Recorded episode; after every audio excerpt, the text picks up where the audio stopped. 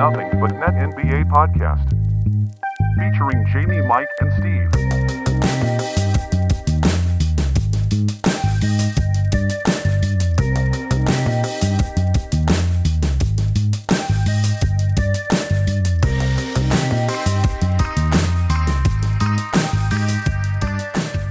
And we are back here live with another episode on the Nothing But Net podcast. I'm your host, Steve Carter. We just got done talking about the Eastern Conference just 24 hours ago. We are back just days before the NBA season, down to six, um, to cover the wild, wild West. The Eastern Conference, we had the big ti uh, teams at the top, and now we move into the wild, wild West, where it looks like you could have a number of teams uh, be a playoff team. One of these teams will ultimately not even make the play in and be considered a fairly disappointing season. Um, but with that being said, we'll start here with you, Mike. How you doing, my guy? Fellas, I'm doing pretty good. Yeah, we uh, you know, made our way through the Eastern Conference teams onto the Western Conference teams. Steve, you said it, the Wild West, the Weird West, the what's going to happen West, the whatever you want to call it. There's just a lot to cover in these Western Conference teams, so, you know, I'm ready to get at it. Jamie, what's going on, my guy? We finally get to talk about the Lakers tonight. Yes, sir. What's going on, boys? Um, been a minute. Uh, back again to here to uh, talk about the the wild, wild west we like talking about. Um, yeah, super interested. Um, you know, there's five or six teams in this Western Conference that I could see. You know, being at the top. Um, you know, as far as one seeds go, it's gonna be tough, but uh, ready to get into it here. I think when you're talking finals predictions in the East, we're going to hear a lot of the Celtics, a lot of the Bucks, and I think all that makes a ton of sense. To where I think when you look into the West, I think you know we could be talking two, three, four, maybe five teams that could uh, be real contenders here. As you know, the Nuggets are trying to go back to back, the Warriors are going for their fifth, LeBron's trying to get his fifth here in year 21. Uh, just so many different storylines to get into the West. So let's roll right into it. Um, and we're going to start at the top with the reigning defending champions with the Denver Nuggets coming off a season in which they won 53 games. Um, they do lose Bruce Brown. They did lose Jeff Green, uh, and they did lose Thomas Bryant. Now, Thomas Bryant didn't give them any real minutes down there at the end of the year, um, but they do lose key players, especially Bruce Brown. We know how much we all love Bruce Brown here. And you know they kind of turned some of their future future uh, picks or their future moves into some of these young guys that they're really trying to bet on with some of these early second round picks, maybe la- or and late first round picks. Um, I'll start here with you. Start here with you, Mike. What are your thoughts on the D- Denver Nuggets as we start? Holy sheesh! Yep. Um, yeah, the, uh, overall, I mean, the this Nuggets team is going to be another team that we have to talk about as being one of the best in the West, no doubt about it. However, some of the pieces they lost concern me. I mean, mainly Bruce Brown um, concern me a little. Uh, do I think they can still obviously be one of the premier teams in the league, let alone the West, of course? But it'll be interesting to see kind of how they, you know, um, kind of how they pivot from moving on from some of these guys, how they come out after winning that championship. Are they going to have the championship hangover that uh, we sometimes see in sports? Um, I don't know if I really see that for them. I, I, think they're not a team that's ever too high or too low. Uh, Giannis is a as kind of humble and kind of even killed uh, superstar as we've seen. Uh, I think Jamal Murray is going to take steps forward, especially if he's able to stay healthy all year. So uh, it's interesting, uh, like I said, that the you know some of the pieces have shifted a little, but I'm not totally concerned for them in general. It's still going to be. I mean, we're still going to be talking about Jokic as a possible MVP. We're still going to be talking about the Denver Nuggets as one of the better teams in the West. Jamie, your thoughts on the Denver Nuggets? Yeah, we go over, you know, who they lost and them coming off of, uh, you know, the championship run of last year and um, how Jokic is, you know, the way he is, um, saying that he had a bad summer because it wasn't long enough because of winning a championship, basically. Uh, all in all, it doesn't matter because no one in this league can figure um, Nikola Jokic out, and I don't think that's going to change anytime soon. Um, Jokic and Murray and that that pick and roll is unstoppable. Um, so yeah, we can go over the roster and all that, blah blah blah. But to me, it's Nikola Jokic, and he's the best player in the world. And until someone can figure out how to slow him down, um, it's gonna it's gonna be the same thing over and over again. Yes, they do lose Bruce Brown, as we kind of mentioned here, but I'm in, I'm very interested to see what Christian Braun can do in that role. Uh, gave them some good minutes in the finals, gave them some good minutes in the playoffs. Um, I'm a believer in Christian Braun, a guy that they drafted in the second round, Julian Strawther out of Gonzaga, had a, had a really, really nice uh, preseason here 20 points in two of his games. In the third game, I believe he had 18. Um, another guy, maybe that not necessarily they were thinking could contribute early, but his game does translate really well here to the NBA. And I'll start here with you, Jamie. Let's start at the top. The Denver Nuggets over under 52 and a half wins. Over. Easy over. Okay. Mm-hmm. Mike? Uh, I might go. I might go under for them.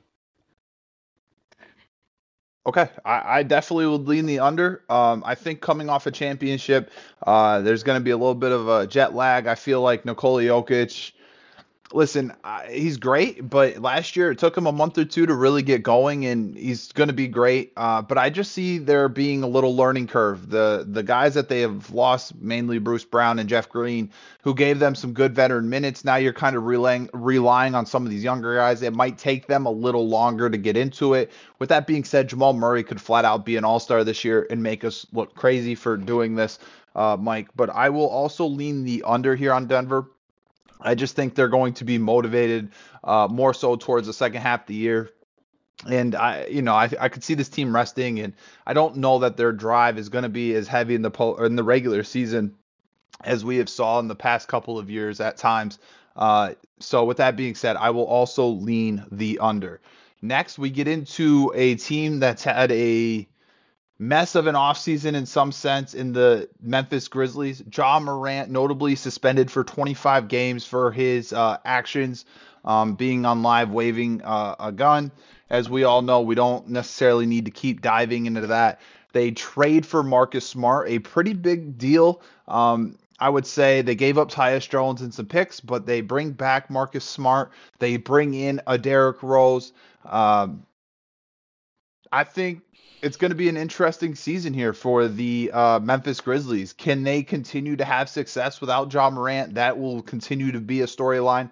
Last year, the success wasn't as much, but there was still some success without Ja. Are they able to carry that over to start this year in a crazy loaded Western Conference? I'll start here with you, Mike. Yeah, the Grizzlies have certainly an interesting scenario. Um, you know, we we mentioned Ja thing from last year to this year. Um, to me, I think perhaps even the bigger question mark, aside from Ja's absence um, and then his presence on the court, is going to be Jaren Jackson Jr. There's times, guys, where last year we were talking about Jaren Jackson Jr. as being one of the, um, I'll call him one of the premier big man talents in the league. Um, we talked about him possibly just being the best player on the team. Uh, then we get to USA basketball with the World Cup. There was I think a players poll that had I think Jaren Jackson Jr. ranked as the best, uh, you know, per that poll, rated as the best player on the team. And then my boy had his very significant struggles in the FIBA World Cup. Now I know it's FIBA, I know it's different players, it's different rules, it's different this, this, and that, but I don't know. I, I at some level, I, you think it is that a concern coming back into the NBA this season? To me, it is. Um, or to me, it's even a question of how much he even wanted to be on that USA team. But uh, I would be just mildly concerned. But I also think that, you know, a young talent like Jaren Jackson Jr., uh, I think he's heard all the noise. He's heard some of the questions. I think he can use that as motivation and come back having a very uh, solid year uh, and one of his better of his career. So that's kind of the question mark, too, for the Memphis Grizzlies for me. Uh, I don't know if I see them having as much success um, without Ja Morant. Marcus Smart's a glue guy. Uh, you know, he can fill out a lot of roles, but I don't know. Um, does he continue the success without Ja Morant, it, it it's a question for me. So they're they're kind of uh, tricky to pick out in that regard. So we'll we'll have to see how they kind of pan out. Jamie, what are your thoughts here on Memphis? Yeah, we talked about you know the how Ja's going to miss about a quarter of the season, and uh, you lose Dillon Brooks, you bring in Marcus Smart. Um, the thing, my question is, offensively, without Ja, how are they going to stay afloat? Um, we've seen what Desmond Bane can do. Um, uh, an all-star talent um, at times, um, but also has games where it doesn't even seem like he's out there. Um, I like the Marcus Smart and Desmond Bane um, backcourt um, until Ja returns. I think defensively that's um, that's scary for opposing teams. Um, and and also I think what helps the Grizzlies this year, and the, they have a big target that's basically off their back with Dillon Brooks not being there, um, talking all this shit that he did um, the last two years, um, just about uh, dynasties and blah blah blah and this and that. Um, I think um, the Grizzlies need to, and I think they realize this now. Um, you know, stop talking so much and play the game. Uh, I still think this team has uh, a lot of talent. Um, I don't think uh, they're going to be uh, a number two seed again, but I do think they have a lot of talent on this team. And once Ja gets back and everything's um, flowing correctly, they, with Ja, Jaren Jackson, Desmond Bane, and um, you know, and and help from Marcus Smart, I think this team could could definitely make some noise in the playoffs.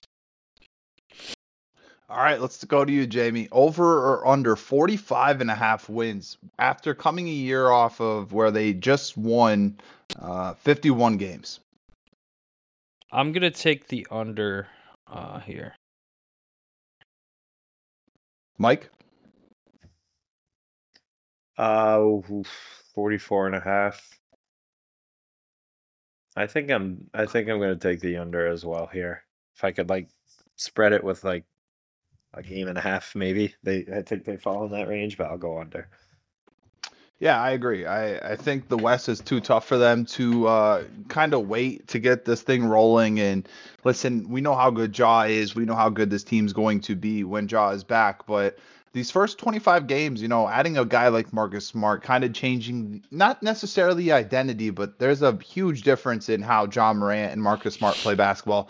Marcus Smart will be bringing a lot of toughness and a lot of leadership to a team um, that that needs it, and they need some guidance. And listen, I think Marcus Smart will be good for that. I ultimately think the West is going to be pretty tough this year. So with that being said, I will take the under on the Memphis Grizzlies. Next, we'll roll into uh, the darlings of last season. They break through. Um, they break through an 18-year playoff drought. The Sacramento Kings. They were lighting the beam all year. They had a phenomenal season, winning 48 games as they roll into a new year here, bringing in Chris Duarte from a trade, also getting JaVale McGee, um, and then a couple of second-round picks uh, I'll start here with you, Mike. What are your thoughts here early on the Sacramento Kings? You know, I, I think it's an easy spot for a lot of people. Kind of like what we said maybe about. Uh, well, I don't know about you guys. I think I said it about Memphis Grizzlies last year, where they, the year prior they had a very good season, um, but then I just see them coming down, overachieving a touch. I think it's easy to see that for the Kings this year, um, that they overachieved last year and they might come down a touch. I think that may be the case, but maybe not to the extent of what a lot of other people think. Um, I'm still pretty high in the, the Kings. Uh, I think they still have a good roster. I think De'Aaron Fox is only improving. I think Domantas Sabonis is still, uh, you know, take your pick of, you know, top five big men in the league, maybe even um, higher than that. Uh, you mentioned some of the acquisitions. Um, yeah, I don't know. I, I, think the Kings are just well coached too with Mike Brown. Um, I think having the success they did last year is only more motivating to them this season. I don't think they come out and lay an egg and just uh, underperform by a, a wide margin. If it is any, you know, if it was an overachieving year for them last year, Uh, I'm not saying if they have a worse year that it's underachieving this year. I think it's just a tougher West Coast or a Western Conference uh, lineup for them to face. So, uh, still like the Kings. Still, uh, you know, like a, a lot what they um, what they're going to bring this year. Um, it's kind of a fun story to follow last year, but you know now they got to prove that it wasn't just a fluke that they um, you know they're actually a threat in the West. Yeah, that's the big thing, right? Like you got to prove consistency. It's nice to break through um, the playoff drought, but ultimately it's going to come down to consistency. They did they had a hell of a first round against the Golden State Warriors in which Steph dropped uh, 50 in game 7. I think um, sometimes we forget how good they were in that series, especially when we're talking about the uh, minus that Sabonis was in that series at moments. Um, but in the regular season, Sabonis is a very, very good player, and it's not as easy to attack him as it is in a playoff series. And it's not necessarily as what it is. Like in the playoffs, obviously, it's a matchup game more so than it is in the regular season. So, with that, that's why I think Sabonis is just a much better regular season player. Jamie, your thoughts here on the Sacramento Kings? Offense, offense, offense. Um, that's what they were predicated upon last year, and I don't see that changing much. Um, I think De'Aaron Fox has a little bit of chip on on his shoulder, um, especially after seeing the player rankings, uh, the preseason pre- play, uh, whoa, the preseason player rankings. Um, I believe he was somewhere in the 30s. Um, as well as Sabonis. Uh, I think Sabonis is still underrated. He had a bad postseason last year, but um, but I think him that pick and roll between Fox and Sabonis is is lethal, and then you add in um, uh, Davion Mitchell who can hound you full court, and then you um, bring in Monk who Malik Monk who can score forty on any any given night. Um, and then you have guys like Trey Lyles and Kessler Edwards and Kevin Huerter, who's a phenomenal shooter. Um, I like this team. I I don't know if they can necessarily stay where they were last year, but I do see this team making the playoffs, and I think they're going to be a tough out every single night. Mike, 44 and a half wins for the Sacramento Kings, over or under? What were they last year? 48. Hmm. Hmm. um, I'll go over. Jamie? You said four. Uh, what'd you say? Forty what? 44 and a half. They had 48 last year. Um, boy, 44. Um, man, I I gotta go over because um because if they're gonna make the playoffs, they gotta they gotta win more than uh, 44 games. So I'll go over. Yeah, I'm I'm I'm not I'm not with you fellas here on this one. I think the Kings. I think like a lot of things went right for the Kings. Uh, I think there were some teams in the West, right? The Clippers obviously had their own issues. The Lakers had their own issues all year. Uh, the Warriors had their own issues last year. The Suns are better this year. Uh, some would say, well, especially early here in the season, now that they have Durant to go with Beals. We'll get into here in a quick moment. Um, but I think this is just a natural regression year for the Sun or the Kings. I'm not sure that I'm ready to just bet that this is going to be a consistent, uh, one of the best teams in the NBA per se, uh, type type team. Um, I'm going to go as far as saying that I think this is going to be a play in, and I don't think that's necessarily a slight at them. Um, but to understand how good the West is, and when we go through all of these teams, a lot of these teams have expectations to not only make the playoffs but win a series. And one of these teams aren't even going to make the play in. And when I say that I think this is a play in, I think it's just more about natural regression, more about the law of average. When everything goes right one year, uh, typically doesn't do that in back to back years. So it'll be very interesting to see if the Kings are going to be able to hold um, their status. Now we can roll into the Phoenix Suns, who have had one of the more popular, big, crazy offseason. DeAndre Ayton's out, Chris Paul's out, Torrey Craig's out. Pretty much everyone on the damn roster last year is out, and they're they're scrapped it. They went in on Bradley Beal. They go out and get Grayson Allen in return for the DeAndre Ayton. Uh, Bull Bol comes in. Eric Gordon, I think, is a low key signing that could be really good for them. Nassir Little's a guy that we've kind of mentioned. Uh, Nurkic is also coming back in the DeAndre Ayton trade. Watanabe was a guy who made a bunch of corner threes. Can he continue to do that? Um, outside of kind of their top four or five guys, there's a whole lot of question marks when we're talking about the Phoenix Suns. Jamie, I'll start with you. What are your thoughts here on the Phoenix Suns? Yeah, there's a lot of questions. Um, including a new coach, Frank Vogel. My bad. Yep. Uh, new coach, uh, defensive minded coach. Um, you know, from the the Pacers to the Lakers, and now on the Suns.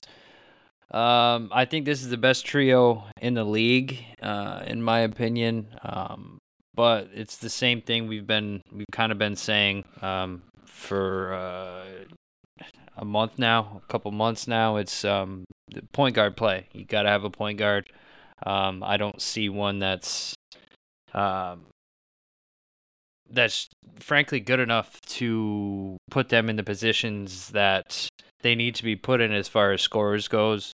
Um, yeah, Devin Booker can step in that spot and create a lot for himself and others, but I'd rather see someone creating for Devin Booker and Bradley Beal and KD opposed to um, opposed to them creating uh, for each other. Um, also, all obviously they're going to. That's just how basketball works. But I'd like to see them make a move here. Um, you know, maybe maybe before the trade trade deadline to pick up somebody um, that can kind of be the orchestrator in that group. Um, but all in all, I mean, when you have KD and Kevin Booker, Kevin KD and Devin Booker on your team, um, it's going to be tough to stop you every night. Um, now they have a full year under their belt, uh, full off season.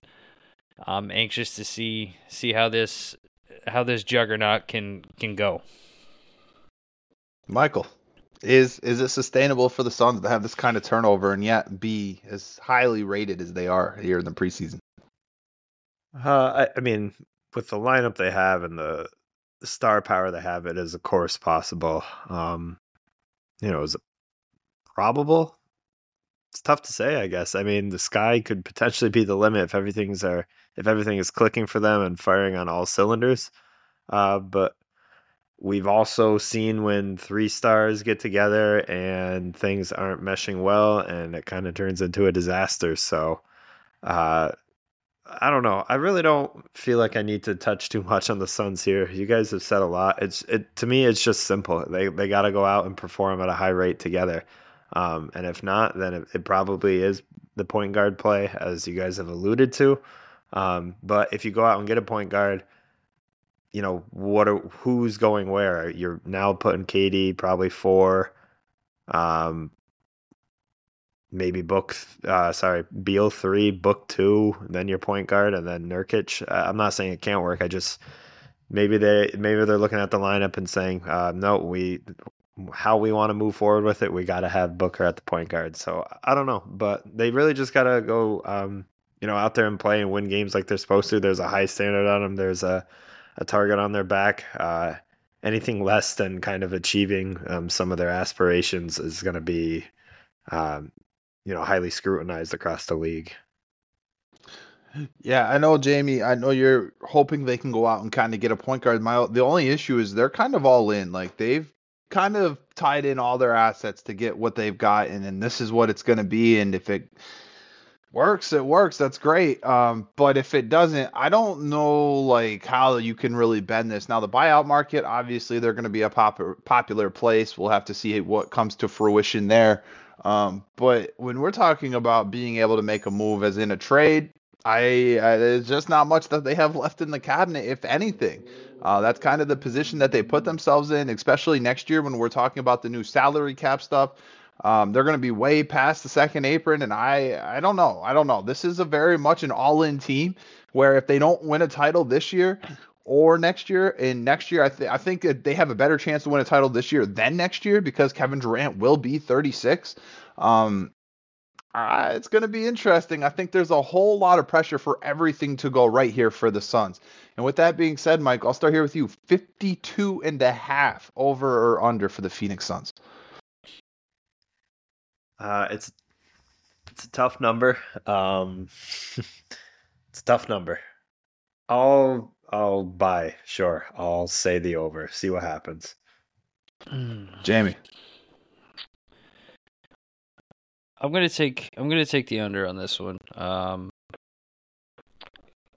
ha, like we've discussed, I think once they get in a decent playoff spot, they might sit um, sit their stars. So I think that'll kill some wins here.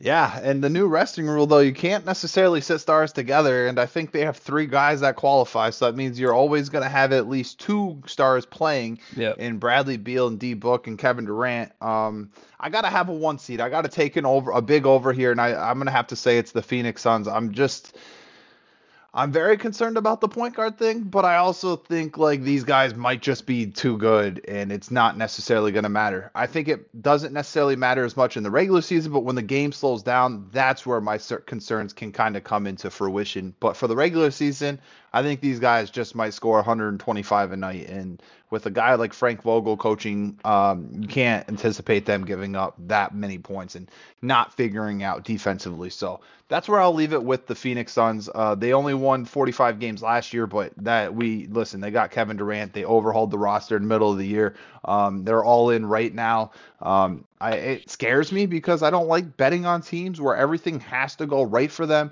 But with that being said, um, I'll take the bet. I'll take the bet with the Suns. I think this is the one seed in the West in the regular season. Um, I think their questions will be more about the postseason when the game slows down um, and they need to get other each other looks. Will they be able to do so? With that being said, let's move into a team that I picked to go to the NBA Finals, and Jamie I think might have went picked to go to the NBA Finals.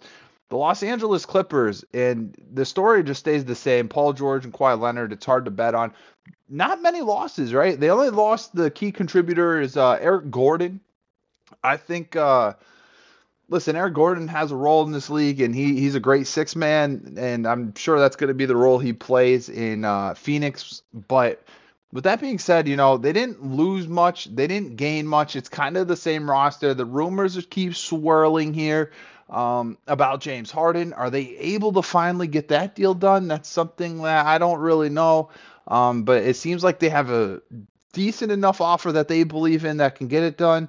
Um, Daryl Morey is kind of holding that up. Uh, ultimately, we can't talk about that right now. But with that being said, I'll start with you, Jamie. You picked them to go to the finals, right? And what are your thoughts here on the Clippers?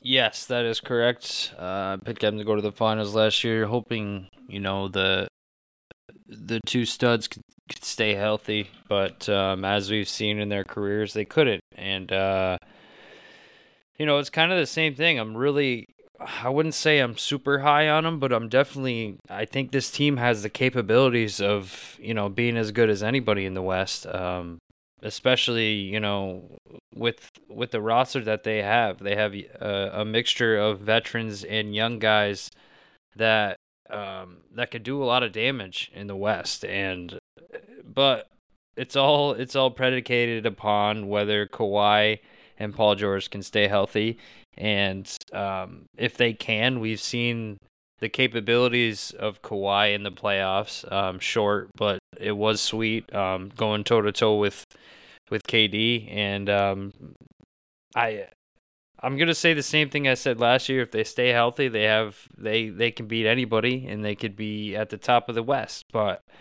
um, I just again and again I don't see it happening. Um, and that's that's basically where I'm at on the Clippers. Mike, your thought on the Clippers? Yeah, they're they're a bit exhausting to me at this point. Um, you know, we talk about they have they literally do have the best two two way you know the, the best two way players uh, in the league on on their team. Um, no other team has two two way players like they do. Um, I just don't know. I I just am predicting something going wrong for them. Um, and if it comes down to injury, I'm obviously not trying to speak that into existence, and that is unfortunate. Uh, but it's just we've been kind of hearing this story ever since Kawhi and PG ended up in LA.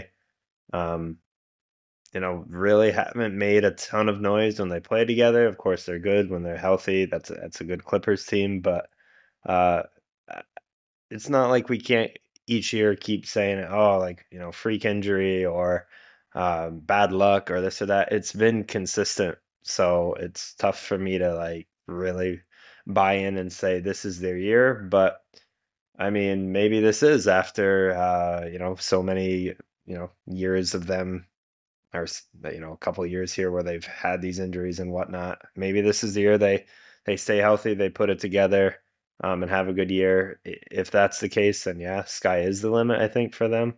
Um, I'm just not banking on it really. Yeah, I mean, I, I love Ty Lue, especially in playoff situation. Regular season, it is what it is with the Clippers, right? Um, I don't know. It, how can you bet on these guys? And Vegas is saying the same thing. The over under for them is 45 and a half after a year in which they won 44. Um, so pretty much they're expecting the same, maybe a, game better, uh, two well two games better technically uh, than they were last year. Jamie, I will start with you. Over under 45 and a half here for the Clippers. Oh man, I, I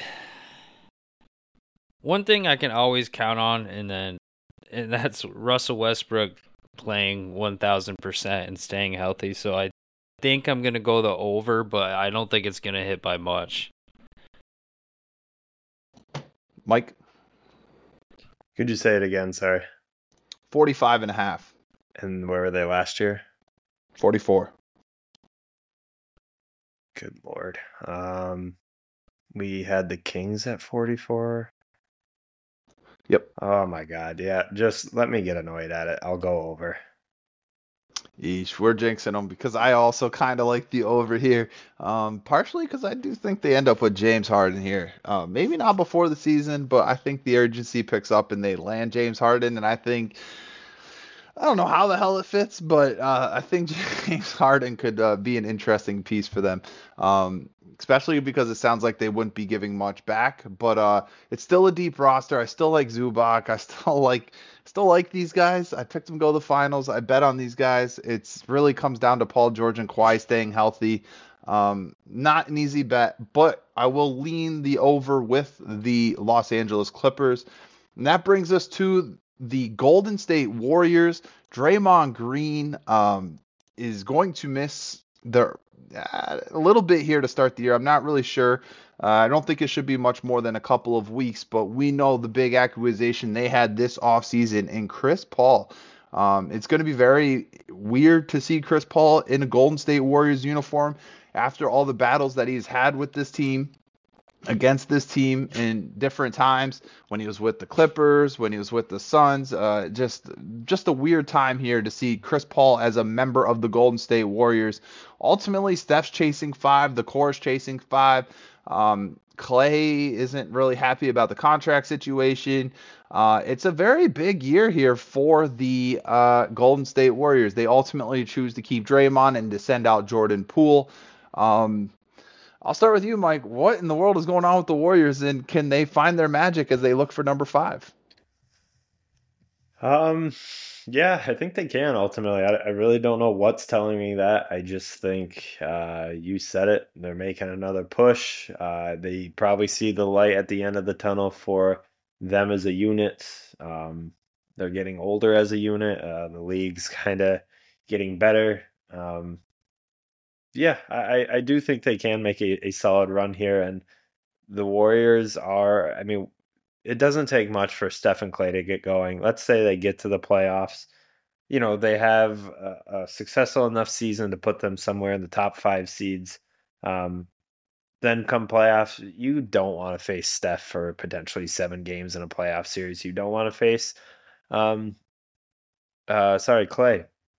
Andrew Wiggins is already talking about he wants to be all defensive or potentially defensive player of the year. Like that's where his mindset is at. He's not really even worried about anything um, being all star related.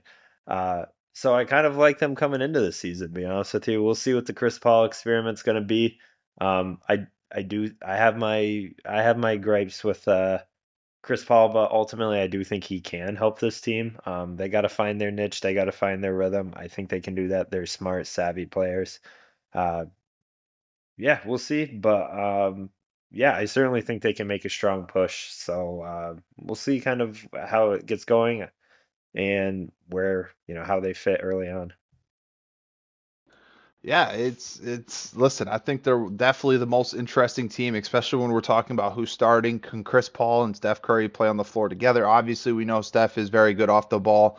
Um, are they going to be able to run around here with uh, with Steph and uh, Chris on the floor together defensively, and their size limitations that kind of pushes out one of the starters.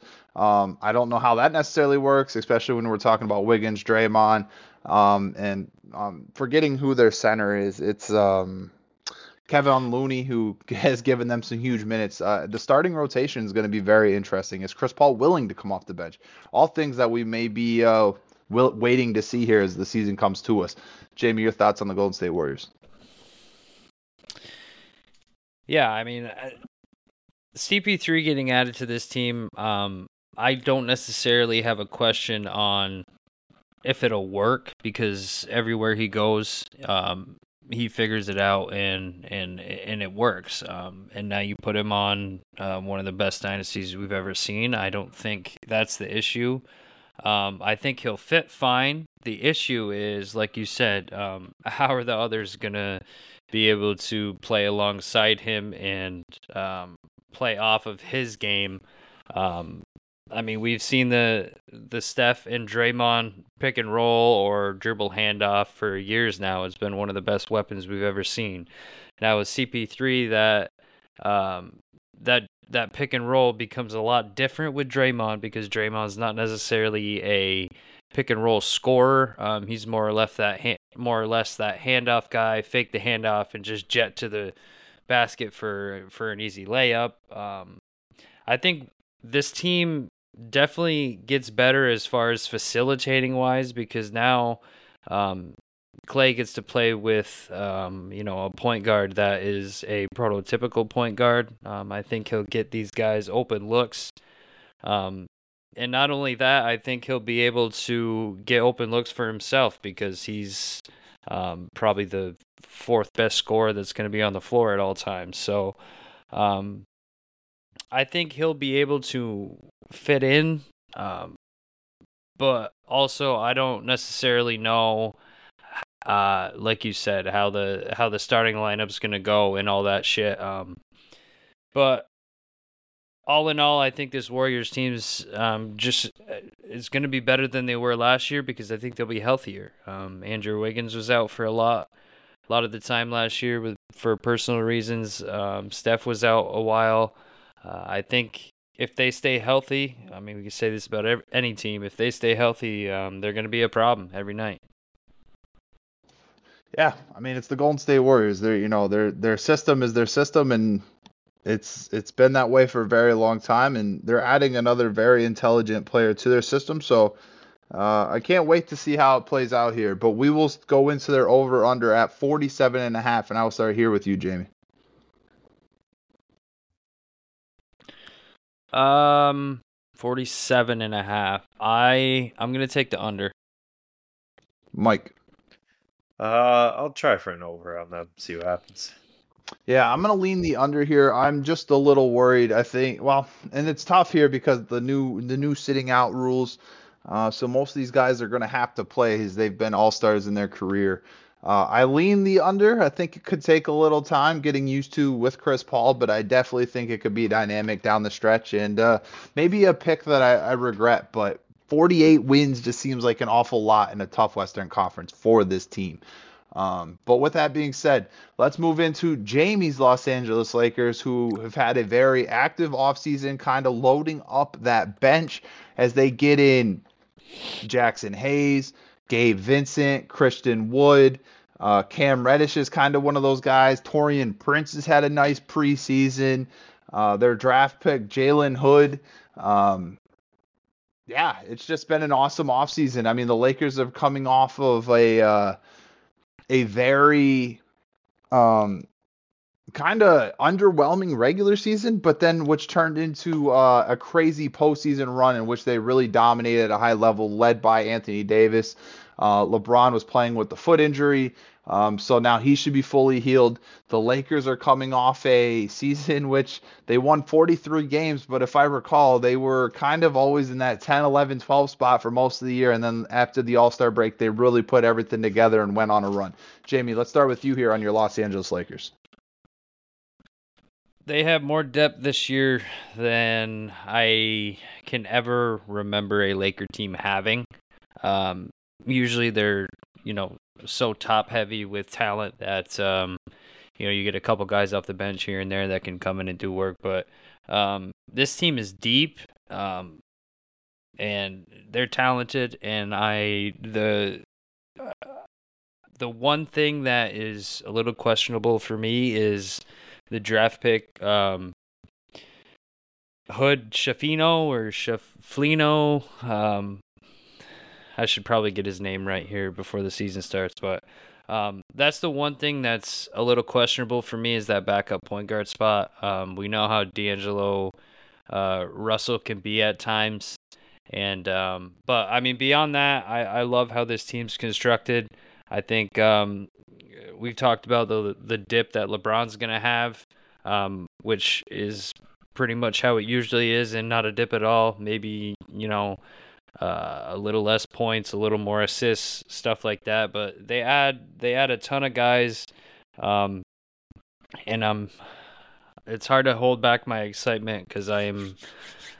I'm ready for this year. Let me tell you what.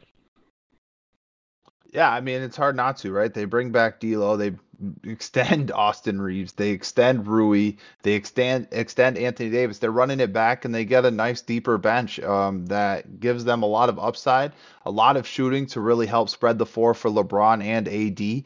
And um, listen, uh, the Lakers right now, the sky's the limit. I think Darvin Ham was a question mark uh, when he was hired.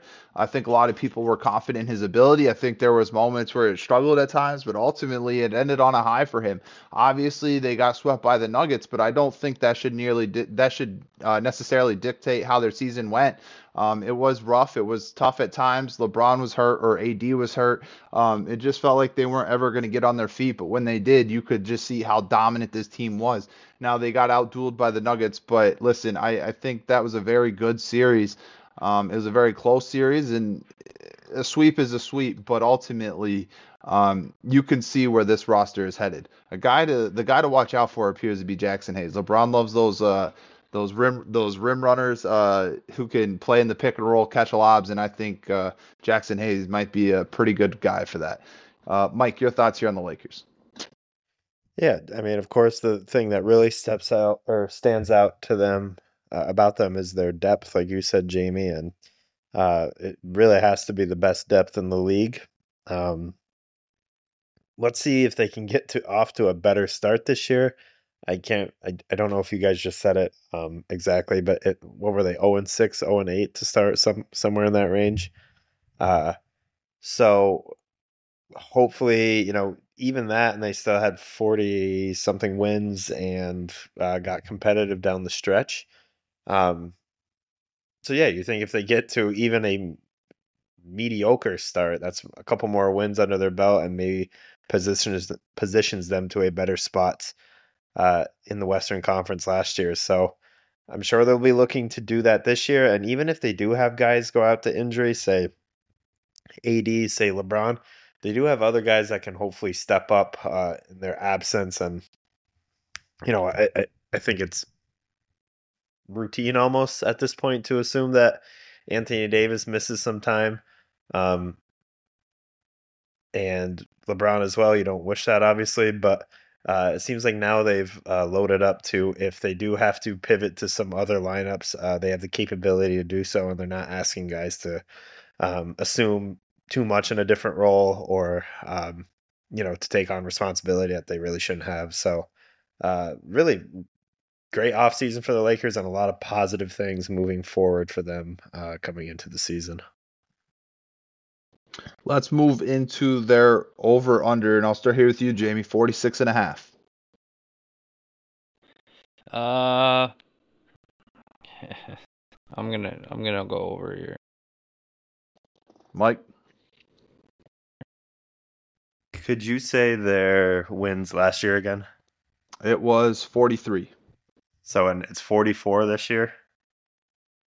And 44 this year, 43 last year, and they started. 46. Did I say 44? I meant mu- 46 and a half. I think you said 46. That's my fault. oh, no, you're good. Um, with that slow start last year, they probably could have been over uh, this number if they even, like I said, had a mediocre start. So yeah, I'll go over.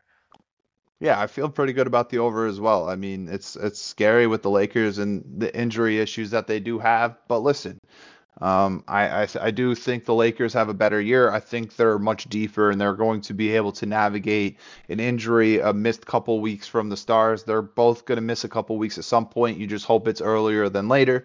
Um, and listen, I just think the Lakers are a bona fide title contender this year, and I think they're in a small circle in which of teams that really can win it. And I think it is crazy to say but they've had a really nice offseason, if not the best offseason in the NBA. That brings us into uh, the Minnesota Timberwolves, which they've kind of really gone through it here in the last in the last year. Um, they gave up everything for Rudy Gobert. It didn't really work out. They were in the play in. J- Jaden McDaniels punched a wall, broke his hand. Um, so he missed the playoffs. Uh, the s- series against the Nuggets, competitive at times, but uh, ultimately it didn't end well. I think they lost in five. Um, they bring in Troy Brown. They drafted a couple of guys. One notable name I like is Leonard Miller. Um, they also bring in Shake Milton, but this is really kind of year two of the whole Cat Gobert experience. They extend Naz Reid, so now they have like these three high-paid big men, um, in which we don't even know how well all three of them can play together in any two out of the three combination. Um, the Timberwolves are coming off a very weird year in which things didn't really work out. They were 42 and 40. They they were the A seed. Um, I'll start here with you, Mike. What are your thoughts uh, here on the Minnesota Timberwolves? I think a weird year that you said is a good way to describe it. They're a weird team to me. Uh, we kind of saw the fact that you know the Cat and Rudy Gobert experiment we were pretty hesitant on, and rightfully so because it really didn't pan out. Um, I don't know. It, a lot comes down to Anthony Edwards. A, a lot comes down to Karl Anthony Towns. Can he stay? Uh, can he stay healthy? Can Anthony Edwards take this leap that everybody in the league is expecting him? Um, I think a lot of people are expecting him to be just a premier talent coming in next year. Not saying he's not capable of it, but um, he certainly has to prove that. I don't think this is a gimme by any stretch. Um, but I don't know. I outside of that, I don't know if what they have um, going for them right now is enough to make them, you know, a real threat in the West. Uh, Anthony Towns at times it looks incredible. Um, at a lot of times though, he he does not. To me, anyway, he's still a good player, but uh, this team has gaps in it. I think um, that they need filled before I really can get behind a lot what they're doing. No less in a a very uh, skilled and star-studded West. So. Uh, the fact that they're over 500 last year is actually surprising me uh, surprising to me i don't think i knew that coming into this podcast until you said that steve so uh yeah i don't know you said it a weird year overall And I think it sets up kind of for like a weird feel to how this year is. Vegas kind of likes them, as we'll get into that line here in a sec. But we'll go to Jamie first on his thoughts on the Minnesota Timberwolves. See, I'm I'm I'm kind of down on him this year. Um, I think mostly it's personally I just can't stand Cat or Rudy Gobert, um, and that probably has a lot to do with it. But um, I I'm high on Anthony Edwards. I think I think the guy's phenomenal. Uh, I think he's going to be uh, a future multi multi All Star. I just I I don't see. I don't see a lot of success from from these guys as a whole when they're all together on the floor. I just still don't see how it's going to work. Um, but like I said, I love Anthony Edwards. I think he's phenomenal. I just don't know how much how much how, how they even gel together to me. And I mean, this is coming. This is year two, and I still don't know. So, um, yeah, that's where I'm at. Oh, I, you got. I don't know. I hate saying this, but I'm like kind of intrigued by the Minnesota Timberwolves. Do I think they're going to win a playoff series? No, but do I think uh, they could be a good basketball team? Kind of. Like I kind of do for some reason. Um, but it's still clunky. It still hasn't proven to necessarily work. But um, I think year two, you'd think things are a little more clear. I think the addition of Michael Conley at the deadline, uh, they were 12 and 12 in 24 games with him. I think he brings a veteran presence that they need at the point guard position. Um, and I think he just fits better with the roster that they have. Um, so I don't know. We'll see. I'm kind of intrigued by this team, um, but they scare me. And Vegas's line is a tough one. And I'll start here with you, Mike. 44 and a half after winning 42 games last season. Oh, I think they end up probably somewhere around what they did last season. I think you talked about the with with the Kings a lot went right for them with some of these other injuries in the West. Um, you know, I think that I'm going to say the same rule is going to apply to the Minnesota Timberwolves here. Uh, if we have a lot of these other players and teams fully healthy, I don't know if they fully see the, um, you know, the success, uh, if you want to call it that, as last year. So if it's at 44 and they're at 42, I, I picture that they could get somewhere in between the 41, 40, 40, 41, 42 range again. So I'll go just a tad under. Jamie, 44 and a half. I'm taking the under. Oh, yeah, 45 is just a lot, man. It's a lot in a Western Conference that just seems so loaded. Um, I'm down on the Kings this year, but it's hard for me to put the T Wolves over them. So uh, just naturally, I think it's the under, but it really wouldn't shock me if somehow this team puts things together. I, I don't know why I feel that way, but something just tells me that year two of the T Wolves, they kind of start to figure this thing out. They have It to. feels it feels it feels so high that I you almost like all right, something's going on here. I gotta take the over, but I still I still don't want to. Yeah, I, I'm again, I'm oddly interested by what this team is, and oof, that's scary. That is just scary. Um, but not as scary as the team that I was the highest on last year. Um, I was I was super into the New Orleans Pelicans. I said Willie Green was going to be my coach of the year. We're back. We're back, and it's it's the same the same old story that it's been ever since he's been drafted there. It comes down to Zion Williamson. Uh, listen, he looks much slimmer. We'll see what that means. Um, personally, uh, when he was bigger, I think he was just so dominant and strong, but his body is just obviously not able to play at that weight. Um, so it is good to see that he took care of his body initially in this offseason. We'll see if that comes with uh, the reward of playing more games and being there with his team when it matters. Because listen, when Zion was on the floor, uh, we were talking about the two seed in the Western Conference in uh, like the middle of December, whenever Zion went out. And the minute he went out is when this team tanked. Um, Brandon Ingram's coming off a oof, just not a good playoff per, or not a good World Cup performance with Team USA. Uh, we'll see if he can kind of bounce back here in the NBA. Um, nothing crazy that they've added. They did lose Jaxson Hayes. Uh, they did draft Jordan Hawkins. I think he was arguably, if not the best shooter in the draft. So I think floor spacing is good for them. Um, it'll be interesting to see here because we've talked about or we've heard kind of like CJ saying like our guys need to be there when it matters, and it's the truth. Like the guys need to be there. We need to take care of ourselves. Um, but no, just the Pelicans season will just come down to the same thing that it's always came down to, and that's the health of Zion Williams, in my opinion. I'll start here with you, Jamie. What are your thoughts on the New Orleans Pelicans? Yeah, I mean, I feel like I could just say ditto and be fine. Um, but yeah, like you said, uh, the Zion thing coming in in shape. Um, you know, it's crazy that that he's been in the league this long. And I mean, any NBA player that comes in from the off season, we're like, yeah, he looks like he's in shape. Like, no kidding. Like, he should be in shape. But that's the issue with Zion. It's taken this long. Um, you've heard uh, uh, the uh, Pelicans GM.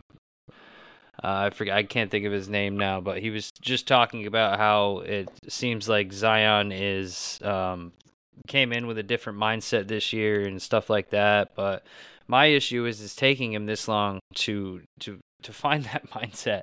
And not only was is Zion banged up every year, as we as we know. But last year, Brandon Ingram, um, just you know, sometimes it was just a weird year for him. Like he had a toe issue for a while, and then it seemed like he basically didn't even want to play at times. It was just a weird season in general for the Pelicans, but all that being said, um, I was down on him last year. Um, I'm a little higher this year because I think that the roster that they have um, is is a good roster, and I think that if they could stay healthy, um, they're going to be an issue because Zion is the top ten guy in the league when when everything's going right. You cannot stop this guy offensively. He is an absolute beast. Um, so yeah, I think the Pelicans um, the Pelicans should be in that playoff, um, play in um, kind of area next year. Mike, your thoughts here on the New Orleans Pelicans? Yeah, we'll see kind of what they have to offer, what Zion has to offer. Um, CJ, I do think they're well coached. Um, Ingram coming off an awful FIBA run. Uh, I hope that doesn't carry over uh, to the you know the season, mainly because I have him on a fantasy team. But uh, yeah, I don't know. They're an interesting team too. I, we've seen them when they're playing really you know really high caliber basketball. That they're a team that is very tough to beat um, night in and night out. We've seen them with injuries or when they've had inconsistencies that they're a team that really is not a threat night in and night out. So uh, it's kind of a roll of the dice for me with them. Uh, I'm in a similar boat as you guys, though. I am a little higher on them this year as, as last year. Um, maybe maybe this is the year Zion just stays healthy and we see him really have a full successful season and the Pelicans we can really get a true identity of who they are because you know he's not uh, out um, and injured. So uh, I think when when we get an established identity for the Pelicans, we have we'll have a better trajectory of you know where they are in the season. At what point that will come, who knows? Um, but yeah, certainly a team to keep your eye on because we have seen kind of what they're capable of when they're performing at a very high level. Yeah, I mean the key number 29 games in the last two seasons for Zion Williamson. So um, that kind of is where this is going to dictate the line, and the line set at 44 and a half. And I'll start here with you, Jamie. 44 and a half, over or under for the New Orleans Pelicans. Whew. Um, uh, I'm gonna go over, and um, and to to kind of add a little piece to that, Zion, Brandon Ingram, and C.J. McCollum have played a total of 172 minutes together total as teammates. So that's just absurd to me. Yeah, because I believe uh, Brandon Ingram was missing time before Zion was, and then once yeah. Brandon Ingram kind of came back was when Zion kind of went out. So, Mike, 44 and a half here for the New Orleans Pelicans, coming off a year in which they won 42 games. Uh, I would have said I think I was leaning under, um, but now when I'm breaking it down of where, you know, the Timberwolves are, I forget what we said about the Pacers. I think that they're fully healthy are better. Uh, they're a better team than those teams that are in that mid 40 range. So I will, I will kind of buy into this a little. I'll go over. man. It, right, like the they feel like they're a 50 win team if Zion can stay healthy, but they feel like they might be like a 35 win team if we're only playing 20 games again. Um, I think another Zion injury would be detrimental to this team. Um, and I think this is another team where a lot of things need to go right before changes kind of have to be made, right? CJ McCollum's getting older. Um, Brandon Ingram hasn't necessarily stayed healthy himself and like has kind of like failed to be uh, the alpha guy at times. I I don't know. Um, I don't know. It's just a it's weird. It's a weird number for the Pelicans because it's an easy over if Zion plays. It's an easy under if he doesn't play. So the risk here is is I would never touch this line if I'm betting. Um, but I would probably lean the under just because I have to go with what I've saw, and that is Zion not staying healthy. Um, but let's move into uh, the hottest team, the the hottest team that's being talked about is taking this huge step, led by one of the uh, one of the top 10 players in the NBA that me and Mike think J- Jamie is a little, little lower, but not much. Um, we're going to get into the Oklahoma City Thunder. Now, when we talk about their additions, their biggest addition this year is a guy that they actually had uh, last year but did not play, and that's Chet Holmgren. I think we're all super excited to see what Chet can do. Um, seven footer, can handle the rock, can shoot it from all uh, from anywhere on the floor. Um, listen, I, I think the, the Thunder are in a prime position to take a real leap here. I think a lot of people feel that way. Um, but I'll start here with you, Mike. Do you think the Thunder actually take that step this year? Is this more than just a play-in team? So I think they definitely progress. I, I, I think they definitely improve this year. Um, now, when we say, I mean, I'll ask you this, Steve. When we say do we when they take that step, do you mean they go straight playoffs? Is that like the, their full step this year? Um, yeah, I mean, I would say like if they were a seven seed but still made the playoffs would be still like a big step. Like, do they finally get a playoff series? I think that's the step they need to take. The playoff series, yeah, that's a good question. Then, um, geez, we keep talking about how how good the West is, but uh, I don't know if I. I don't know if I'm ready to put them at a, a, playoff series yet. If they do, I think it does have to come from playing out of the play-in. So I think, yeah, yeah, I'm I'm gonna go ahead and put them. I think they still have to play out of the play-in um, to get to a series. Uh, look, I like I like SGA. We're you know we've been big on SGA for a while now. Uh, the addition of Chet Holmgren is going to be huge, I think, for them you know, after we divvy out of them, it's Josh Giddey, it's Lu Dort, but is that enough to carry them through this Western Conference um, as still being young players to you know solidify them uh, as uh, getting a playoff spot and a playoff series? I don't know. I think it's borderline. I think it's fringe. Uh, if it happens, you're not going to surprise me. If it doesn't happen, I'm also not surprised, but I'm also really not like too discouraged. Um, I think they are going to be a better team this year. Uh, but we keep talking about these other teams being healthy, these other players being healthy. That impacts those. That impacts those teams kind of at the the fighting spot in the playing, you know, playoff spot. Those those numbers, I, I think it impacts them, and I think they're one of those teams. So uh, they're they're fringe. They're right there. Um, I would like to see them maybe with all their picks and whatnot what to see if they can get another player to really boost them. But I'm excited for them this year. I, I think overall, like I said, improvement and progress. Um, I think everybody on their team probably takes a, a good step forward this year. Jamie, your thoughts here on the Oklahoma City Thunder? Thunder. yeah, I uh, I think they're going to be one of the most exciting teams to watch this year. Uh, I love me some Josh Giddey. Uh, obviously, SGA, um, top 10 talent in the league, um, top five MVP voting, I believe, last year. Um, every metric, clutch points, um, you know, defense. Uh, SGA is all, is is on everybody's list. Um, and then you add in the ascension of Jalen Williams, um, based Jalen Williams one and two. Um, you bring in uh, obviously Chet. We've talked about it. Um, brings in some versatility. You have Ver- uh, Bertans for some shooting, along with Lu Dort, who's a solid defender. Um, and then I love the I love the draft pick in Keyontae Johnson. I think he's a stud.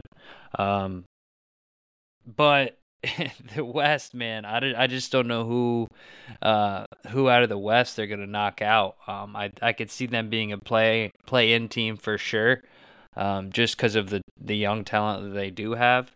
But um, you know, even if they don't make the play in this year, I I'm still super high in the Thunder because they are so damn young, and this is just the start of uh, something that's to be really really good in the next few years. Yeah, I'm I'm I'm so in on the Thunder, man. I think this is going to going to be one of the most improved uh, teams in the NBA. Um, I think this team, I, I I'll come out and say I think this team is a six seed, uh, maybe a five. I think uh, they're led by uh, one of the best leaders in basketball, SGA. We just saw what he was able to do in the World Cup. Um, I had him ranked as the ninth best player in the NBA. I think he takes another step as I said on that uh, episode, uh, the best two way guard in the league. Um, I think Chet is going to step in and have an immediate impact. And I just think when you have Chet at the five, the four guards that they can put around uh, him and how they're going to be able to use him and how they're going to be able to use Giddey in the post. Um, they're just going to do a lot of fun things, and I, I think they're well coached. Uh, they have a bunch of young talent. They have a bunch of draft picks. So if they feel like they need they uh, want to go out and get someone, they're going to be able to do so. Um, this team is going to be a lot of fun, and I'm I'm all in on the Oklahoma City Thunder this year. Again, I think this is a real playoff team, um, and that's the biggest step for them. Uh, can they finally make that jump from being a play-in team to a uh, playoff team and get the experience of a playoff series so we can really see where this team's going to go? The line on this is a little crazy though, and I'll start here with you, Mike. 44 and a half here for the Oklahoma City Thunder. And where were they at last year? 40. Really? um, I mean, yeah, I'll go over. Um, assuming they all stay healthy, I'll go over. I don't even need to ask where I think you are, but I'll go over. Jamie. Um, I'm gonna take the under here. No specific reason. I just think 44 is a lot. I think I, I maybe I have to jump ship too. Sorry, if I'm saying they're going to be fringe play in.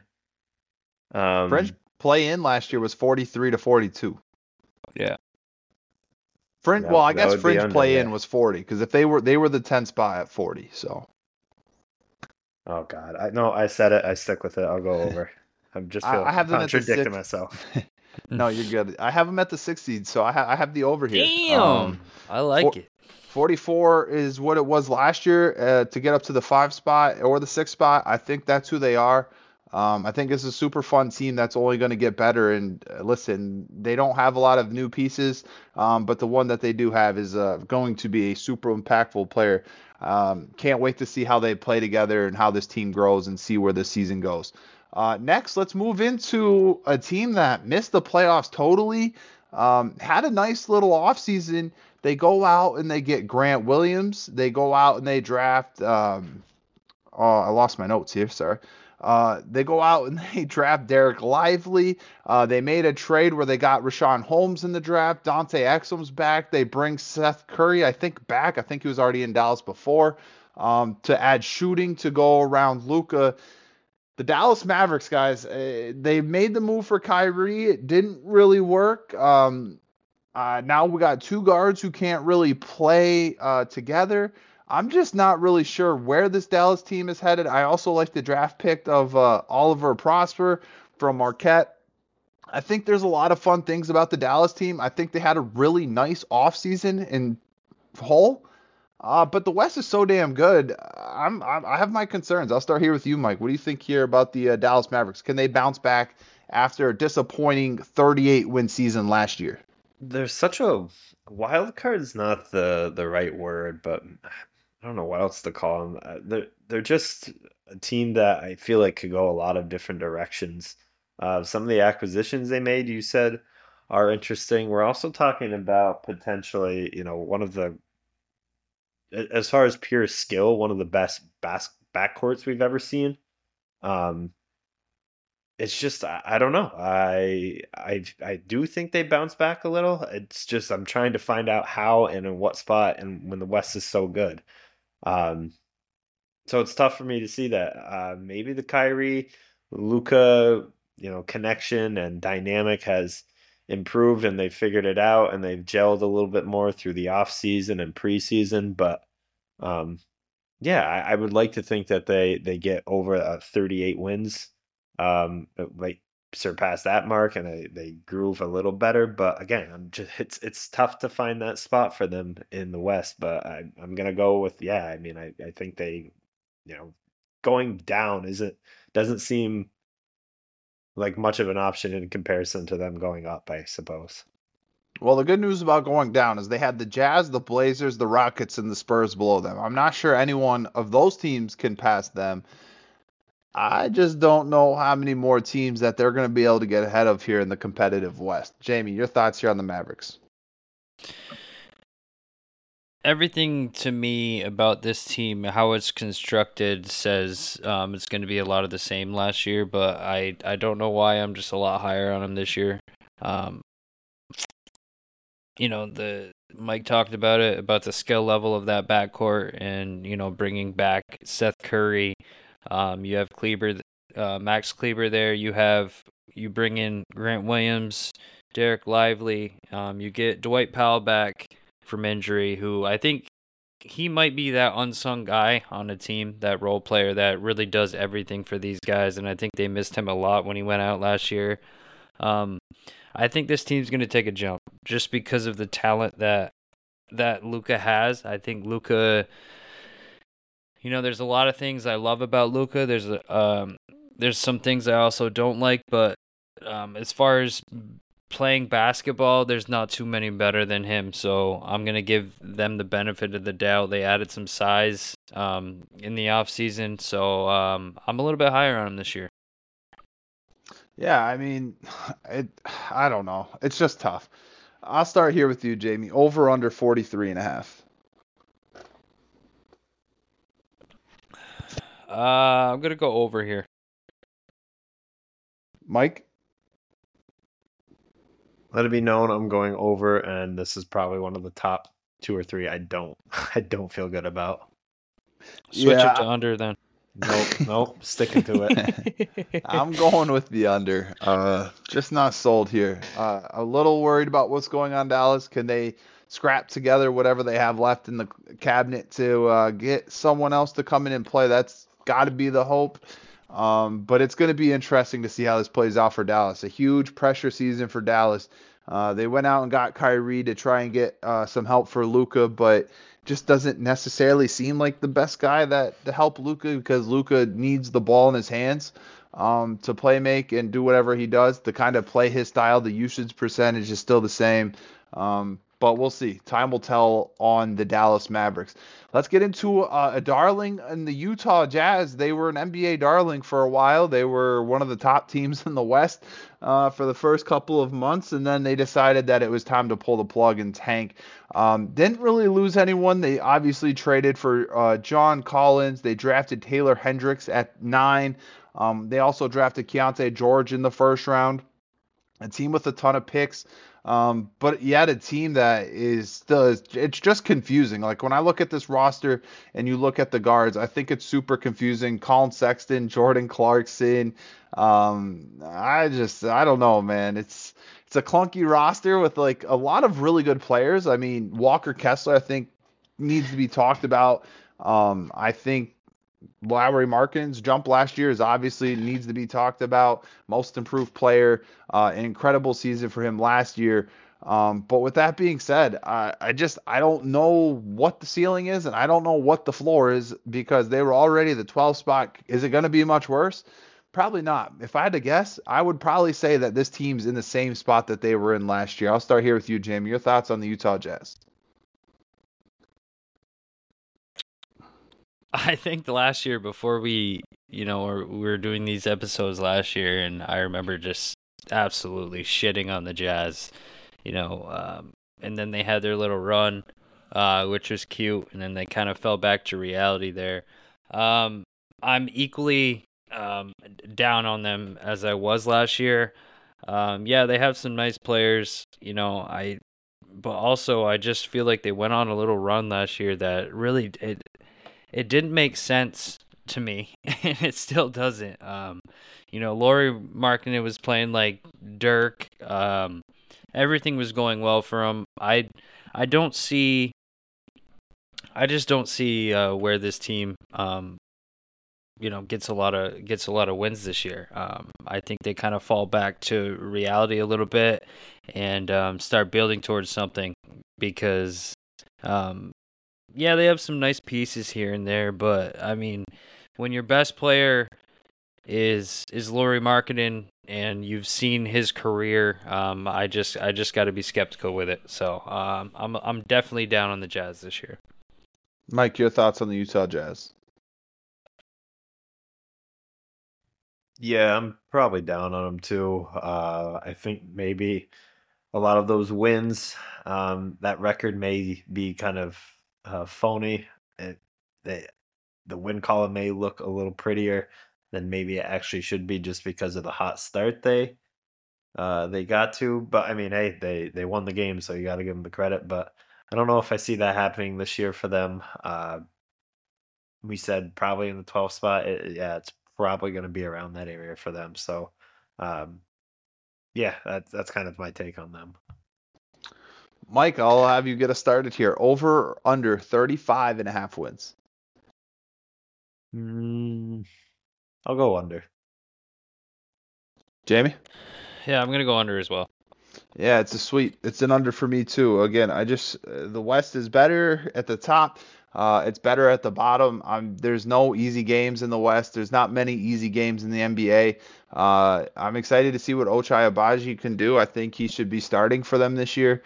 Um, but they have a lot of these young guys that we have no clue what they're going to be, and I just I don't know how all these pieces fit together, and I don't think it's uh, very well. So uh, that's where we'll go. We'll go into next. We'll go into the Portland Trailblazers, who uh, I don't know if you guys know, they've made a pretty big trade just a couple weeks ago and sending out their superstar point guard Damian Lillard, who wanted to play his entire career as a member of the Portland Trailblazers.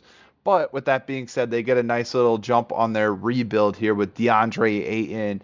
Uh, they also got Malcolm Brogdon back in the Jrue Holiday deal to go with uh, Chris. Uh, sorry, to go with Scoot Henderson, who they drafted number two overall. They also drafted Kris Murray in the first round.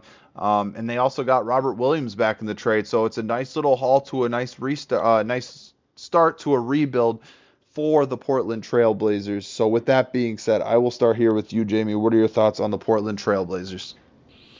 Uh, we've talked about this team, you know, quite a bit the last few few weeks, obviously for good reason. Um, you know, and I mentioned the haul they got back was like really, really good, and I still feel that way. Um, I like I like the starting lineup.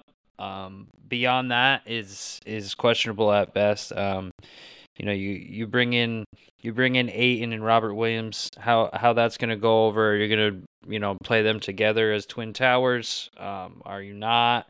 Um, who who's going to get the playing time? Is Robert Williams going to even be healthy? Um, I like Shaedon Sharpe.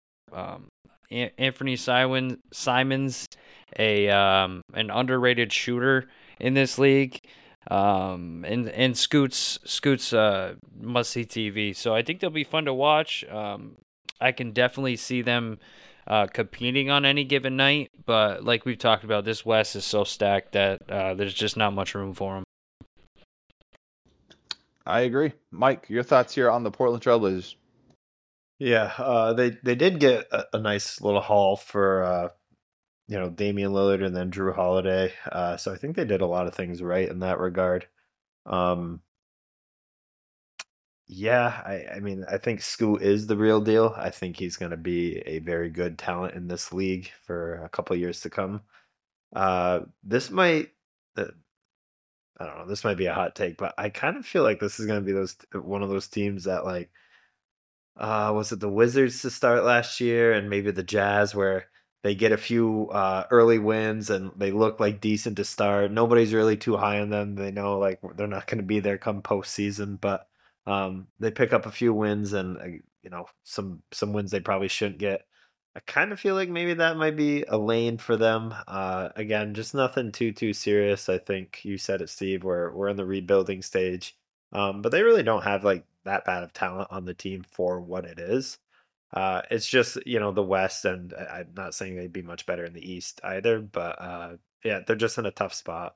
Um, but yeah, like again, they're not like totally in the dark either. There is bright spots for them with these picks and Scoot Henderson. I definitely think it's a it's a very nice start to their rebuild to have Scoot, Shaedon Sharpe. I think Anthony Simons can kind of go in the background at times. Um, to go with like uh, DeAndre Ayton and Robert Williams. I mean, I said it uh, not long ago here, but I say it again. Like De- Robert Williams, like had real defensive player of the year aspirations last year, and I think sometimes we just forget how good that uh, he can be. And I'm also really excited to see what a committed DeAndre Ayton is, a guy who is now going to get the ball in the post where he thrives. Um, something that kind of was fading out in Phoenix, and I think with him being able to get the touches in the post, um, that'll allow him to be, or that will want him, make him want to be more active and more aggressive, uh, offensively, defensively on the glass, as we've seen him kind of fade out at times. Uh, so I think it will also keep him engaged. So I'm excited to see what DeAndre Ayton looks like in Portland. Is this really the end in Portland for or is this really uh, what DeAndre Ayton's career is going to be? Is it just going to kind of go in the background? I don't necessarily think that's the case. I just think he needs to be in a position uh, where he's going to get his touches to help keep him engaged in the game. With that being said, I'll start here with you, Mike. Over under 27 and a half for the Portland Trailblazers. Uh, I'm weirdly gonna go over for them. I like it. Uh, Jamie, over under for the Portland Trailblazers. I'll go under. Yeah, I like it, Mike, but I don't like it enough. I'm also going to go under. I think this. I mean, I think the Wizards are going to be the worst team in basketball, and then I think the uh, Portland Trailblazers will not be far behind here. Um, let's go into a team that's had. Uh, I don't even know what to call it kind of offseason with the uh, Houston Rockets. They they hire Ime Udoka, someone that they went after fairly early in the process, a guy that I they identified. Um, they give Del- Dillon Brooks four year, $80 million. They got Jeff Green to be a veteran. They got Reggie Bullock to be a veteran. Uh, Fred VanVleet gets more money than Kyrie. I want to say he got like 43 million per year. Um, they felt like they had a real shot at Brook Lopez. I think like uh, if you listen to like some insiders, they'll say uh, they thought they were going to land Brook Lopez and they didn't. But they add a bunch of new guys. They get guys like Cam Whitmore in the draft, Amen Thompson. I'm growing. Uh, my interest is really growing on Amen and what he can be in this league. Just a freak athlete, legit um, first team all defense potential kind of player. Um, listen, I don't know what it's going to look like, but I do know that the Houston Rockets have so much young talent um, that it's starting to uh, be a lot. And there's going to be a lot of guys that are young that are going to be competing for minutes, and it's tough because they do have some nice veterans, and they're going to have to de- to decide. Uh, are they going to play to win, or are they going to really try to play to develop these guys? I'll start here with you, Mike. What are your thoughts on the Houston Rockets in this new this new regime, this new look? Yeah, I remember last year. Uh, you could catch me almost anytime we uh, talked about the Rockets, saying what a dumpster fire organization they have. Um, but they honestly they made some decent moves this offseason, uh, potentially overpaying some guys, but. Uh, you know, if you're trying to get aggressive and, and make some moves, that sometimes you do have to take that risk. So, um, I, I guess good on them for doing that.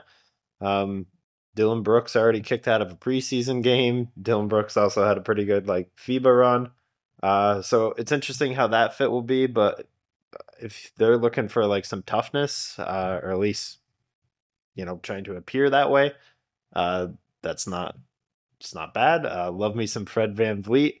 They have some good young talent. Um, there's kind of that weird thought that James Harden may end up there. I don't think that's the case, but uh, the Ro- Rockets are an interesting team. Uh, I really don't hate what they have going for them right now, which is saying a lot from you know where I probably ended with them last year. Uh, we talked. You talked about Thompson, um, Jabari Smith. Yeah, uh, it's tough for me to say kind of what they might be this year. Um, they're they're a mixed bag. They're kind of a, a collection of of guys that you don't really know how well they're going to mesh well or mesh together. Um, so it's kind of a, a, time will tell for them. But uh, like I said, their their Rockets are at least taking steps to try and better themselves. So I can appreciate that. I think we need to start seeing like what Alperen Sengun is. Uh, I want to see him in big moments. I want to see him in big games. We saw the step that Jabari made in the uh, summer league. Can he carry that over to the regular season? Listen, they're overflowing young talent. Um, Tari Eason, a guy that often doesn't get talked about nearly enough. I'm excited to see what he is uh, in this upcoming year. Uh, he had a very nice rookie season for them in in minutes that I think should increase. Um, but it's tough because they have so many guys that minutes should increase. And um, again, I think it's going to come down to are they more concerned about winning, which it kind of seems like that with their approach in free agency, or is this team going to be uh, more committed to developing? And I think that will ultimately determine what they're if they cover their over or under. So I'll start here with you, Mike. Over or sorry, I'll start here with you, Jamie. Over under 31 and a half. Well, I got a I got out of my spiel for the Rockets apparently, but uh, Oh my bad. Oh my no, bad. You're good. Go you're ahead. Have your spiel. Have You your guys- spiel and then do it. Wow. No, I, I mean I'll keep it short. Uh, I, well, I- I just didn't know that you I lo- wanted to talk about your favorite player. That's my bad. uh yeah, I mean You second highest, second highest paid player on the team is Dillon Brooks. it's un it's absolutely just disgusting to me but um i i actually love the love the moves the rockets made in this offseason um i think they're gonna be fun to watch uh losing kevin kevin porter jr is kind of a uh addition um even though it's a subtraction type Amen. of thing um Huge. um, now it, it frees up it frees up Jalen Green to take this team and um, uh, take another step because uh, the offensive ability is definitely there. We've seen that, and then you add VanVleet with Amen Thompson and Sengun is is the truth. I I love watching the guy play. Um, super unselfish, just knows the game. Um, very very smart. And I mean, you you the guards they're so guard heavy that I'm a little worried. I mean, you got Aaron Holiday who might not even see the see the floor all year. Um, so I'm a little higher on on the Rockets than maybe I should be, but I I like the way this team looks right now. Um, so the what was the over under again? 31 and a half. 31 and a half. I'm going to hit the over on this. Mike? Yeah, I'll hit the over on this, and I feel pretty decent about it, I guess.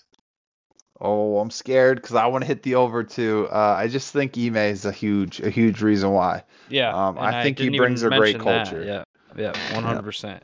Along with VanVleet, who is uh, a consummate pers- professional. Yeah, with all due to respect, uh, well, I don't, I, I actually don't have any respect for Kevin Porter Jr., but uh, Jamie, I think you bring up a good point. Um, he, uh, yeah, get it. Just him being gone is a good thing. him being gone is a very good thing. Um, I think it's just going to help the flow of this Rockets team, and it's going to get help Fred VanVleet get looks for these other guys. And the guy that I don't, I, I, we're we're really bugging because we didn't even mention Jalen Green. Jalen Green's going to have a big fucking year. I think Yeah. if the if the Rockets hit over, it's because of the step that Jalen Green's about to make, and I am super, super, super excited to see what Jalen Green's going to be in this league. Don't know how I And forgot to mention that and name. Cam Cam Whitmore, you know he's Yep. got a, a chip on his shoulder because that talent is top five. Was it Yep. him that just threw down a vicious dunk? Yeah, yeah. Yep. I mean, if He's that been a, he's been a stud. if that He's a dunk freak. isn't a, isn't a charge, we might be early dunk of the year candidate. Jeez. yeah. Even even if it was a charge, still dunk of the year candidate. All right, let's roll into uh, the most interesting worst team of last year that I think there will be maybe ever. Um, it's the Spurs, and all we need to talk about is the one guy that they have added. His name is Victor Wembanyama. Uh, holy shit, fellas! The preseason, I bro, Holy shit. Fuck, man. We're talking about a 7-4 KD. We might as well just be taught this. We, we're just gonna name it the Wemby Pod. Um, the we, I mean, we've seen the preseason. Like the guy's hitting pull-up shots. He's blocking four shots a game. He's not even fouling people. The guy's elite. Like. I don't know. I don't know. It's gonna be it's gonna be so interesting to watch how his career projects. Um, they didn't really do much outside of that. A guy they also got is my guy Sedi from Cleveland. Uh, shout out to Sedi. I think he's gonna have a nice role there. Um, but this Spurs team, they have a nice, they have a lot of nice young pieces. Uh, Devin Vassell got paid. It'll be interesting to see the step he takes. I'm ready to see Malachi Branham take another step. I'm ready to see Jeremy Sochan take another step. Listen, we can go on and on and on, but to me, this is all about Victor Wembanyama. What is he going to be able to do here with in his rookie year with the Spurs? Are the Spurs necessarily trying to win? Maybe they're trying to get um, another year where they can add another top talent to go with him, so that way this thing can take off running in the next two or three years. Um, but I'll start here with you, Jamie, on the San Antonio Spurs. I mean, they can try to win, but with all due respect, there's about seven guys on this roster I've never even heard of in my life. Um, which is which is just wild to me. I mean, uh, I'm not even gonna try to pronounce this guy's name, but anyway, I mean, it's all about Wemby. Um, we're obviously thrilled to to see like this new um, unicorn um, in this league just uh, just show his talents, obviously, and I'm I'm beyond him. Um, yeah, Keldon Johnson's all right. Um, Branham's decent. You know, besides besides you know those guys, I mean, it's Victor Wembanyama. Uh, I don't think the team's going to be very good just because um, they're just not. Um, they do have some decent pieces, but uh, it's all about Wemby. Um, although they'll probably be, you know, one of the worst teams in the league, in my opinion, as far as wins wise. They're going to be a show every night. Swish or dish, Jamie. Victor Wembanyama is an All Star year one.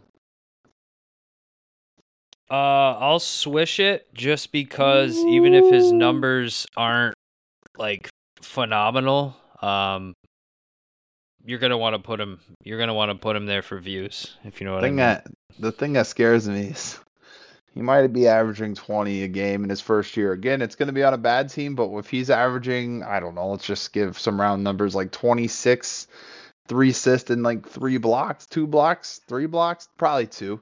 Um, I don't know how this guy's not an all-star, but that's just what we've kind of been seeing here early in the preseason from Victor as he's already put on 20 pounds in summer league and i think he looks much better than he looked in the summer league already and just those steps that he's already taking uh, that i think is scary for so many teams and Well- not just the west but the whole entire nba for years to come I think the hardest part um, for him his first year is going to be scoring. Um, not that he's not capable of it, just being able to find his spots and um, kind of work within the offense. But as far as defense goes, whew, good luck, man.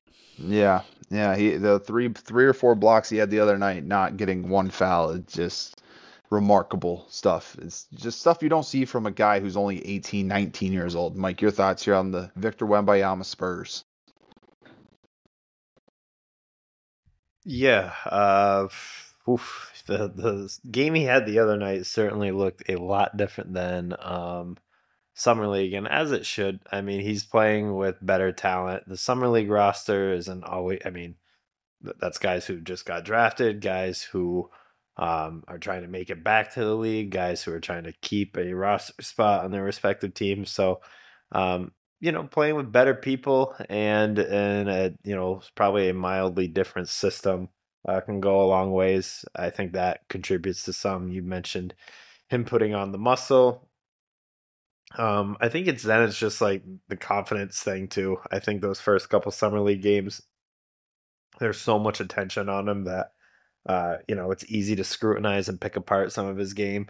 Preseason there's i mean there's obviously still people watching him. There's not as many eyes though. We'll see what happens when the season starts and uh you know the whole world is watching them but he's to make this team better obviously. Um you know we're we're asking is this team going to try and do well and try and win or are they going to try and pull the reins back and try and uh, get another pick i don't know uh, and uh, if you were in the mind of Popovich, you know, you'd be probably a wealthy man if you're doing anything with basketball. Um, but I think they kind of just see how it goes, you know. I- Like if they're winning games, great. Like let's see kind of where this can go. Should we make a move now? Um, if he's playing well and they're losing games, I don't think it's a complete loss. Uh, you can see him develop, grow the skill set and the confidence that he needs, while also positioning yourself to get another good draft pick. So uh, I think they have options. Um, I, you know, I don't think they're a play-in team. Uh, that would be certainly best case scenario. I still don't think they're there yet, but um, yeah, I think overall it's a win as long as you see the growth that Wembanyama should have this year. Um, you take the wins and the losses as they come, but you know the team centered around him. You just want to see his confidence grow, his skill set, him finding his rhythm uh, and his place in the NBA. And my last point on this situation is like I know we are talking about how lucky the Spurs are to have Victor Wembanyama, but I think what goes often understated is how lucky Victor Wembanyama was to be drafted by the Spurs. Um, so my like I just think if he ends up in Charlotte, like what kind of situation is he ending up in? In a situation where you may be seeing the one-legged threes and just all this goofy shit that he was doing in France, which he's capable of doing in some in some sense, but uh, you want to keep that as controlled as possible. And I think being coached by a pop and being put immediately into one of the most successful systems that we have seen here in the NBA for how many years now, um, I think is as valuable to Victor as he is to the Spurs. So I think that will obviously really help his development. So final point here, Jamie, or not final point, but final thing here, Jamie, over under 28 and a half wins here for the San Antonio Spurs. 28 and a half, huh? Uh, I'll I'll hit the under on it. Mike. I'll hit the under on it too, and you know who knows if tanking comes into play, if that's going to affect the total. So uh, yeah, I'll go under. Yeah, I think I'm also on the under here. Um, makes me a little nervous because Victor is capable of being good enough to uh, lead a no, I'm not saying good, but a 30 win team here early in his career. I just don't know how motivated the Spurs are going to be, and not to mention, uh, I don't want to put this or say this, but uh, we also have to acknowledge that there have been some young big men who have had feet problem, knee problems early in their career. Um, especially Joel Embiid missed his first two years of his career due to it. Um, so these things kind of have came up. Chet Holmgren's another guy. Uh, so that's my early concern, but uh, I just don't know how motivated they are to win. They do have all the extra picks from the Hawks in the Dejounte Murray trade. Um, they might have a pick from the Bulls for some reason. I don't know why off top of my head, but something tells me that they might, and I believe they also have a pick from the Toronto Raptors uh, from the uh, Jakob Poeltl trade. So they have a bunch of draft capital. It's going to be interesting to see how it goes. Um, but I think uh, year one is kind of just get him in the, uh, in a rhythm and find his game and figure out what needs to go around him in order to be the next dynasty in the NBA. And and not only like even if they get the fourth or fifth pick in the draft and they actually you know are are better than you know some of those lower teams. Now having Wemby and and Pop um, is definitely more of a destination for stars to want to go to um, compared to obviously what it used to be. So it's not just predicated on you know getting draft picks. It's it's bringing free agents, big free agents, to that place, and I think Wemby brings that, uh, adds that to that that franchise for sure. And there were the rumblings, right? Like whether they're true or not, there were rumblings that hey, Damian Lillard said I would be interested in going and playing San Antonio. I'd go play for Pop. I'll go play with Victor. Um, so if you have a guy who really wanted to win saying that here while Victor is 18, uh, it's just the we can only imagine what they're going to say here when Victor is 23, 24, 25, ascending to be the best player in the NBA if he gets that far. Um, any final points, fellas? The the conference previews are done. It's been a lot. I appreciate you, fellas. Is there any final thing that we missed or you guys want to touch on before we sign off? Go Lakers. Go Cavs. Good luck, Bulls. I knew something dumb was I know. All right, Jamie, get us started as we get on out of here. All right, last episode till uh till the predictions come out. Um again, can't state it enough. Uh, appreciate all the listens, um, all the feedback. It it never goes unnoticed. Um, till next time. Michael. Yeah, thank you everybody for the continued support. Uh, we appreciate it. You know, episode by episode, we are getting to the real deal, and yeah, we got uh, predictions on NBA awards coming, which is kind of fun. Uh, we had fun with that last year, so I'm looking forward to that as well. So. Till next time, people, we will see you. Mike and Jamie, thank you guys. It's been a busy last couple of days trying to push these out. This is kind of the last run here um, before we get into opening night, which is so crazy to say that it's already here. We are I actually we just passed our first year. I think like it was just a couple of days ago. I saw the post that uh, we put out our first episode. So it's been a very successful first year. So I thank you guys for that. I thank our listeners and our supporters for the year. It's been incredible. We only continue to grow. We only continue to keep pushing uh, this kind of stuff out here. So we appreciate that you guys have enjoyed the content. Uh, keep helping us spread this thing. It's been an awesome ride, uh, and we only want to keep continuing to go further. Uh, next opening night Next, we talk about opening night. Next, we make our finals predictions. We make our award predictions. One of the best episodes that we do. Um, it's super exciting that it's already here. Opening night slate looks pretty good. Um, I can't wait to see how this shakes out. It's going to be a fun season. Um, I can't wait to talk about it with you guys. Uh, I can't wait to cover it for you guys. You guys have been the best. Until we start talking about the opening night stuff, peace out.